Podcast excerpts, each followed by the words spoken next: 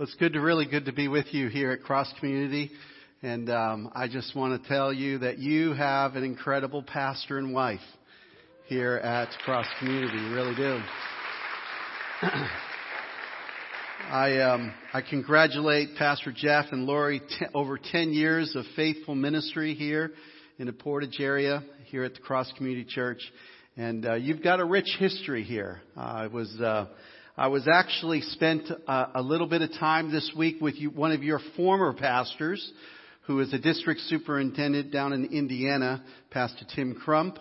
And uh, he brings his greetings to those of you who are around back in the, I think it was the 90s or some. I mean, it's been a long time since Tim was here. And uh, but he brings your greetings, has has fond memories of this great church. You are a blessed people because the Lord is with you. Amen. He is faithful to us. He is good to us, and He is great.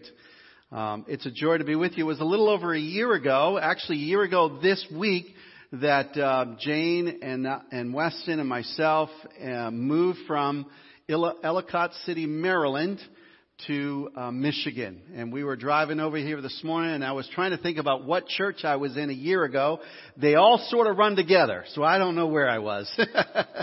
I just, uh, I go from place to place and uh, it's a new, it's a new, um, it's a new life for us in so many ways. We pastored for over 25 years in two different churches as a senior pastor, and then we were associate pastor for five years beyond that.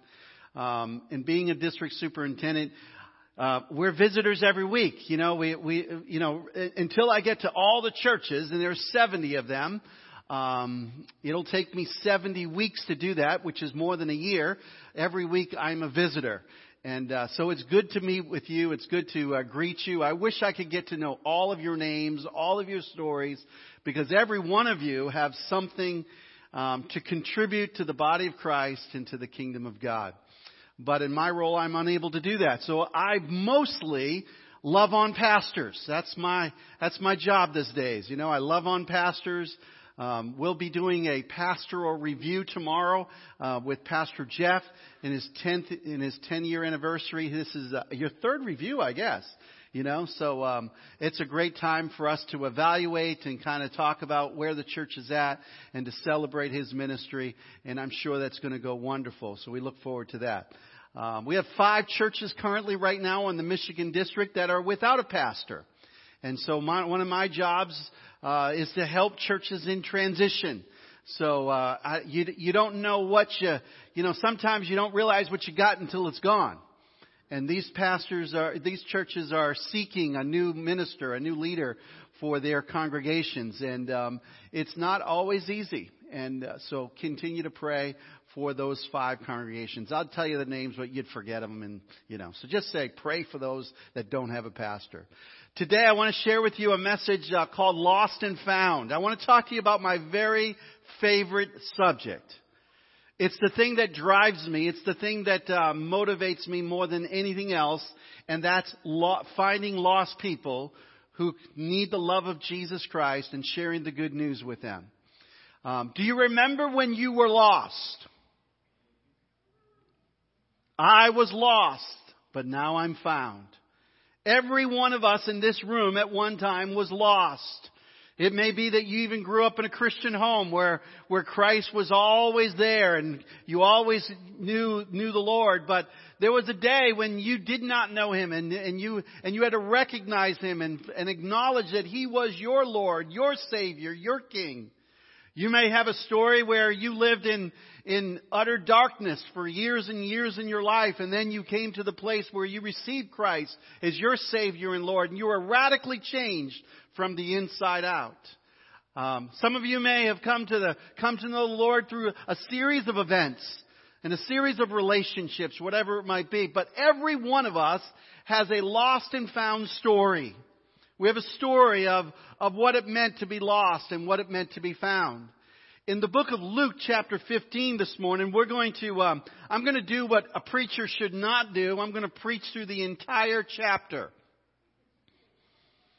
We'll be here at 3 o'clock, but that's okay. I only show up once every few years, and you can put up with that, alright? All right. So if you need to go to the bathroom in between me sermon, go ahead and do that. But please come back. All right. Uh, just kidding. We'll get it done. Uh, Luke chapter 15 is our text this morning, and if you wouldn't mind standing as we read God's Word together, I want to read just um, a short portion of the chapter, and then I'm going to refer to the rest of the chapter throughout the message. Luke chapter 15, starting at verse 1. I'm reading from the New International Version. Um, I don't know what version you use here today, but that's the version that I've been preaching out of for years. Um, but this is uh, Luke chapter 15, and it says this Now the tax collectors and sinners were all gathering around to hear him. But the Pharisees and the teachers of the law muttered, This man welcomes sinners and eats with them. Now just stop there for a moment. Aren't you glad Jesus sat with sinners and ate with them? Don't you think we should do the same? I'd say Jesus was an hospitable guy. He was, he treated everybody the same. He loved all people. And then the scripture says, then Jesus told them this parable. Suppose one of you has a hundred sheep and loses one of them. Does he not leave the 99 in the open country and go after the lost sheep until he finds it? And when he finds it, he joyfully puts it on his shoulders and goes home. And then he calls his friends, his neighbors together and says, Rejoice with me, I have found my lost sheep. I tell you that in the same way there will be more rejoicing over one sinner who repents than over 99 righteous persons who do not need to repent. Or, suppose a woman has 10 silver coins and loses one. Does she not light the lamp, sweep the house, and search carefully until she finds it? And when she finds it, she calls her friends and neighbors together and says, Rejoice with me, I have found my lost coin. In the same way, I tell you, there is rejoicing in the presence of angels of God over one sinner who repents. And then Jesus continued and said, There was a man who had two sons. The younger one said to his father, Father, give me the share of the estate. So he divided his property between them. Now, I said I wasn't going to read the whole chapter, but it's looking like I'm going to, so oh well. Not longer after that, the younger son got all together all he had, set off for a distant country, and there squandered his wealth in wild living. And after he had spent everything he had, there in a severe famine in the whole country, he began to be in need. So he went and hired himself to the citizen of that country who sent him to the fields to feed the pigs. He longed to fill his stomach with pods, and the pigs were eating, but no one gave him anything. When he came to his senses, he said, How many of my father's hired men have food to spare? Yet here I am starving to death. I will set out and go back to my father and say, Father, I have sinned against heaven and against you. I am no longer worthy to be your son. Make me like one of your hired men. So he got up and went to his father. But while he was still a long way off, his father saw him and was filled with compassion for him. And he ran to his son, threw his arms around him, and kissed him. The son said to him, Father, I have sinned against heaven and against you. I am no longer worthy to be called your son. But the father said to his servants, Quick, bring the best robe, put it on him, put a ring on his finger and sandals on his feet. Bring the fattened calf and kill it. Let's have a feast and celebrate. For the son of mine was dead and is alive again. He was lost and is found. So they began to celebrate. Father, thank you so much for your word today. Thank you for these three incredible stories that you shared with those who were muttering about him sitting with tax collectors and sinners. And I pray that you'd help us, Lord, to realize that we are the people of God who was once lost and we are now found and that we are instruments of yours to help reach the lost, I pray. And I pray all this in Jesus' name. And God's people said, Amen. You may be seated. Now I want to give you, you know, you heard your pastor's wife talking about losing names of people who signed up. So I must confess to you this morning. I got here and I started to look through my notes and I realized that the printer only printed every other page. I don't know how that happens, but usually it's printing on both sides, but for some reason it only printed on one side. So you're going to get a sermon today that I don't even know how it's going to come out. All right? No idea how it's going to come out. I was looking, I was like going, oh no, you know? So, uh, but here it goes, alright? Lost and found. It's interesting to me, and I can't read that back screen too well, so let me read this one. It scripture says in Mark 2 verses 16 and 17, it says, when the scribes and Pharisees saw that he was eating with sinners and tax collectors, this is, by the way, the same encounter, he, while he was eating and drinking with sinners, and hearing this, Jesus said to them, in bold underline there, it is not those who are healthy who need a physician, but those who are sick, I did not come to call the righteous, but the sinners. And then it says over there in Luke chapter 19 verse 10, for the Son of Man has come to seek and to save that which was lost. Now let me ask you a question. On a scale of 1 to 10, 1 being no passion and 10 being very passionate, how is your passion for the lost? When's the last time you prayed for a lost person? When's the last time you shared your faith? When's the last time you invited somebody to church with you? When's the last time you served your neighbor and loved on them and knew that you were being the very hands and feet of Jesus? You see, it's easy for us, the longer we are believers and the longer we are followers of Jesus Christ, that we get isolated from those who need Christ. It's easy for us to spend all our time with people who are, who are like us, smell like us, act like us, talk like us. But God has a passion for lost people in our world. He wants to reach the lost people. Now, here in Portage or Kalamazoo, are there any lost people? Is there anybody here that still needs Jesus? Now, you got a lot of great churches around you. This is a great church. I was, we were noticing the assemblies of God across the street and you drive down the highway a little bit and there's this big old mammoth church there and it would seem like with all these incredible churches around us that all of the people know that everybody's been evangelized. That everybody's had an opportunity to hear the good news of Jesus. So let's just close up shop and sing kumbaya and wait till Jesus comes. But I don't think that's true, is it? I still think that there are people in your communities who don't know Jesus. There are two numbers that are troubling me today. Numbers that may not trouble you, but numbers that trouble me. And here are the numbers. 19 and 54. You probably haven't even thought about 19 and 54. I'm not talking about playing the numbers.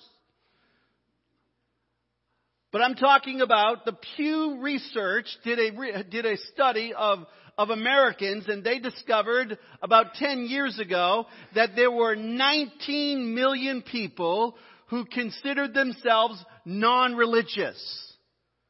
They were not connected to any religious institution. They were not part of any church. They considered themselves nones. Seven years after that study, they did another study, the same study, and they discovered that that number went from 19 million to 54 million. Now I don't know about you, but that's shocking. That the numbers are growing so rapidly in the wrong direction.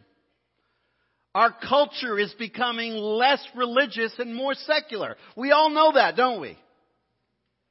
And that is reflected in the people that you go to school with, the people that you work with, the people that you shop with, the people that live on your streets. They are becoming less religious. Now I'm not interested in religion, but I am interested in people knowing the person of Jesus. And so I say all that because I don't know what the numbers will look like in seven years after the last study was done, but it seems to me that if we've gone from 19 to 54, I can't imagine what the numbers will be long, later on. There are lost people everywhere. There are three kinds of lost people, by the way. This was supposed to be a video, but I couldn't get it to work, so we're going to skip that. There are three types of lost people that I believe that are in our communities today that are reflected in this parable, these three parables. The first kind of lost person are lost people who don't know how to get found. This is represented by the sheep.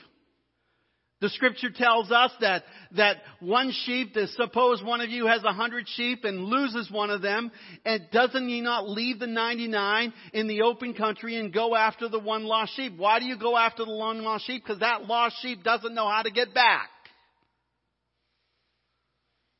And there are people in your community today who know, now catch this, who know that they are lost, and what all of that lostness means, but do not know how to be found. Did you catch that? They recognize their brokenness.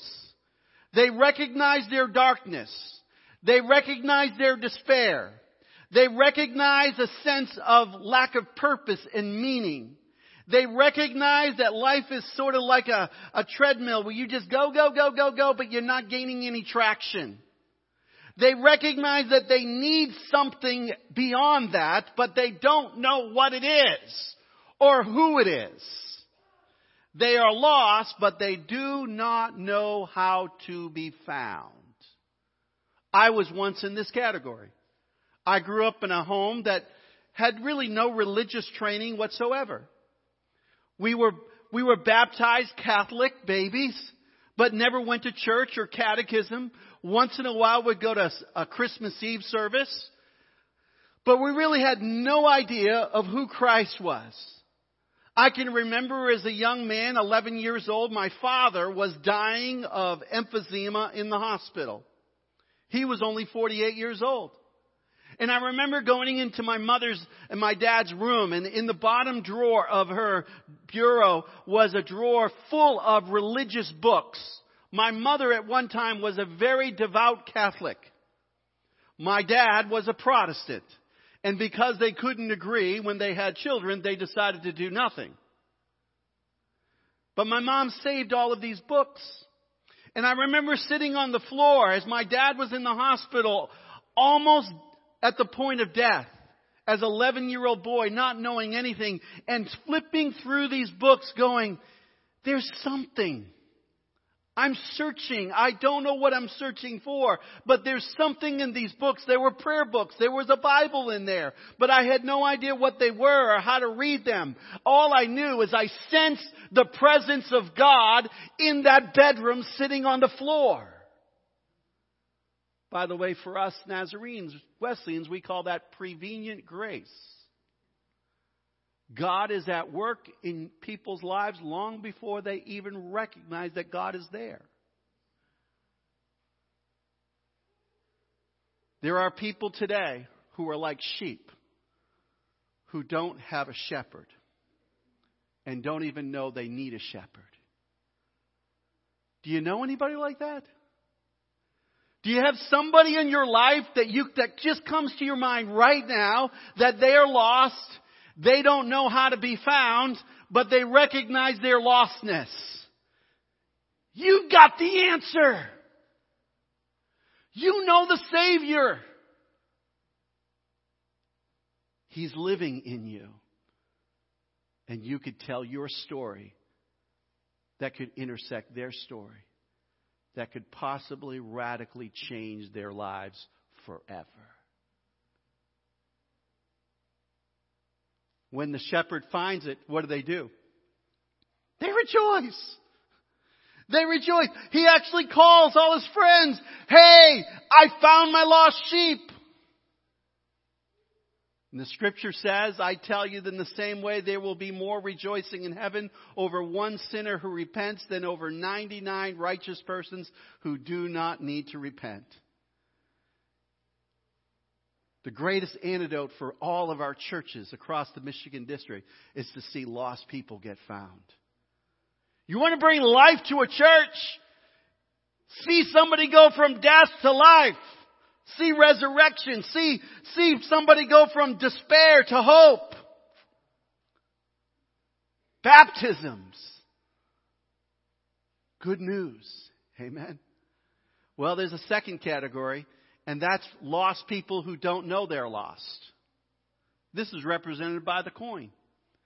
Coins don't know they're lost. You can lose your coins, and guess what? They don't have a clue they're in the wrong place. They have no idea that they're even lost. They're sitting in a crack somewhere. They're sitting on the desk somewhere, whatever it might be. But the story goes on that Jesus says that there was a lost coin.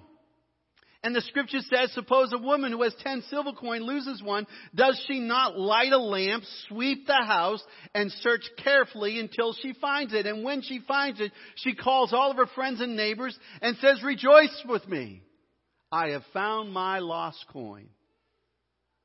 My friends, there's a whole nother group of people in our society today who are lost but don't have a clue that they are lost.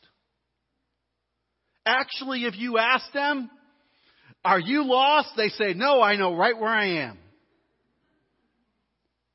They're like men who will never use a map. Sorry.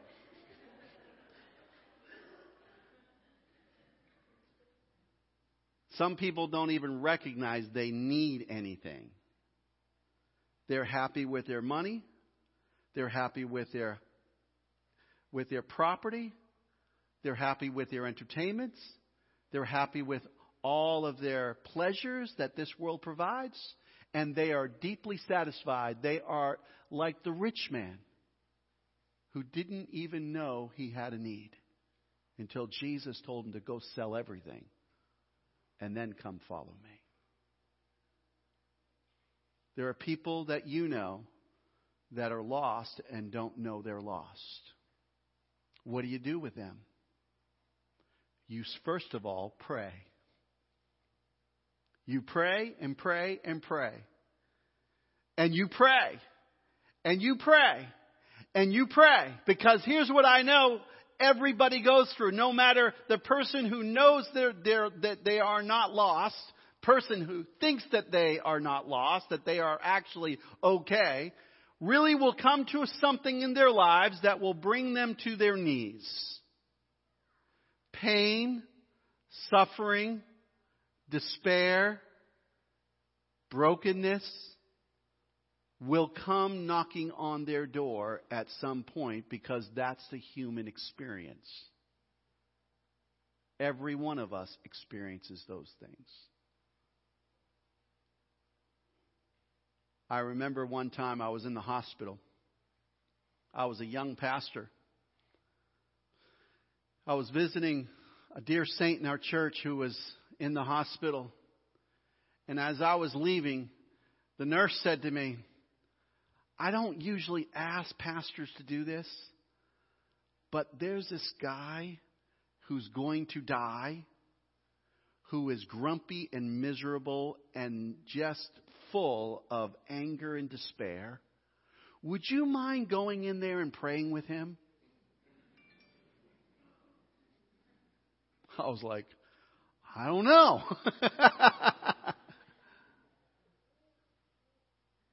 So I said, Well, what are you going to do? We can't say no. I walked into this room of this old guy. He had nobody in the room with him. He was he was very very sick and I introduced myself and said, you know, I am Kevin Hardy. I'm the pastor from the Church of the Nazarene here in Burlington, Vermont. I was just a youth pastor at the time actually. And um he said, "What are you doing here?" I said, Well, the nurse asked me to come pray with you. Why'd she do that? I don't know you. Well, I think she asked me to do that because she's concerned about you. Why is she concerned about me? Well, because you're grumpy. I'm not grumpy.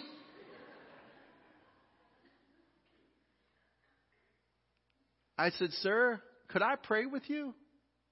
I don't need you to pray with me. So I got a little boldness. And I said, Sir, I know you don't know me, and I don't know you, but you're going to die. And I don't want you to be lost for all of eternity. And there's a God who loves you and gave his life for you and wants to have give you a clean conscience that you can go into eternity with peace. And the man started to cry. True story.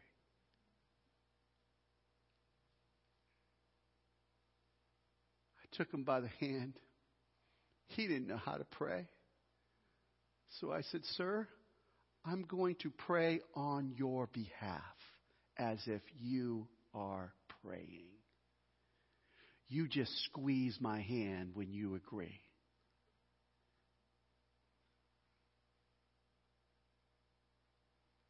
So I prayed. I confessed his sins. I prayed that the Lord would bring hope and life out of his darkness and peace in the middle of his storm. And he squeezed and he squeezed and he squeezed. And I believe he's in, with the Lord today and all of eternity. You know people in your life right now who are lost that don't know they're lost. But they need to have an encounter with somebody who has been found. And they need to hear the good news of Jesus Christ. They need to recognize their own wickedness, their own sinfulness, their own lostness, their own separation from God. And unless you speak up, they may never know. Do you know anybody like that? I love how Jesus repeats the same phrase in all three parables. I tell you, there is rejoicing in the presence of angels of God over one sinner who repents. Lost people who know they're lost, lost people who don't know they're lost. And then the third category is this lost people who know that they're lost and know how to be found. You see, in the parable of the son, the son says, Hey, I want my inheritance. The father gives it to him. He goes off and he lives in wild living. He has a grand old time with all of dad's resources. Gets to the place where he's stone broke. Gets a job feeding the pigs. Realizes that, man, this isn't so good. Decides He's going to go back home. There are boys and girls, maybe even in your own family, sons and daughters that grew up in the church, went to Sunday school, who know all the stories about God. For one reason or another, they have chosen to leave. They have chosen to go their own path, walk their own journey. They have chosen some to go on to be wonderful men and women of, of outstanding morals, but they are absent of a relationship with Almighty God through Jesus Christ. Some who squandered it in wild living decided to go try what the world has to offer in drugs and drinking and partying and sex and all the things the world could offer. And at some point, the scripture says, at least in this story, the scripture says, when he came to his senses, when he came to his senses, back in the day when I was a young Christian, I used to talk about the backslider. The one who was living outside the will of God who once knew God. When he came to his senses, He said, How many of my father's hired men have food to spare? Yet here I am starving to death. I know what I'll do. I'll set out and go back. You see, he knows the way. He knows the way. He knows the way. He knows he's got to go back. He knows he's got to return. He knows he's got to repent. He knows he's got to ask for forgiveness. He doesn't feel like he deserves it. He doesn't feel like he'll receive it, but he knows that he can't continue to live this way anymore. I've sinned against heaven and against you. I am no longer worthy to be called your son. Make me like one of your hired men. So he got up and went back to his father.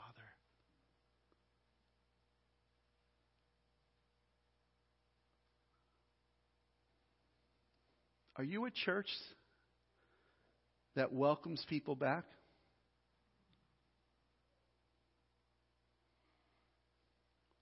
Are you forgiving? Grace filled? Are you like the Father? Or, as the rest of the story was, like the brother who said, Do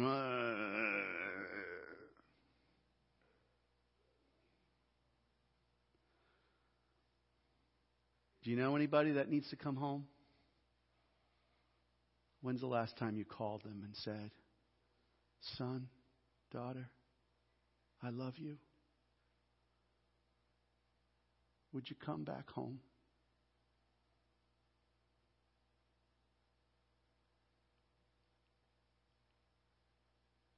Thanksgiving's coming. Christmas is coming. Families get together. Is there a son or daughter, or a friend, or, a, or even a mate who has wandered away that you should pray and that you should be available to let God use you to bring forgiveness and life back to them? I hope so. Well, that's all my sermon because I don't remember what else I was supposed to preach. The last page is not there.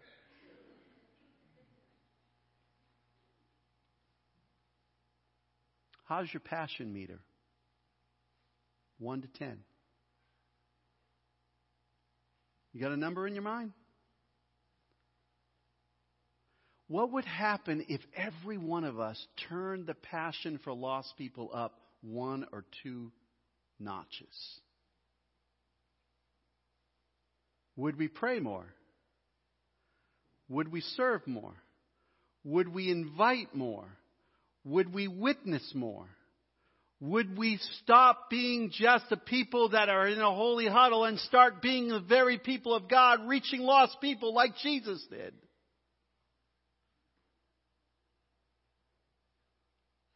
I'm praying that God would raise the temperature for lost people in every church in Michigan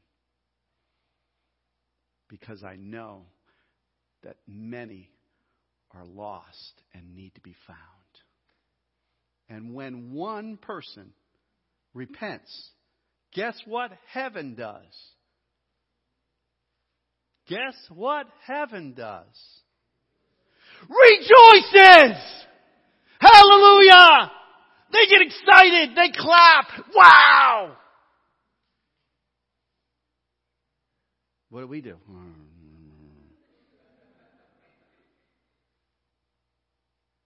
Amen.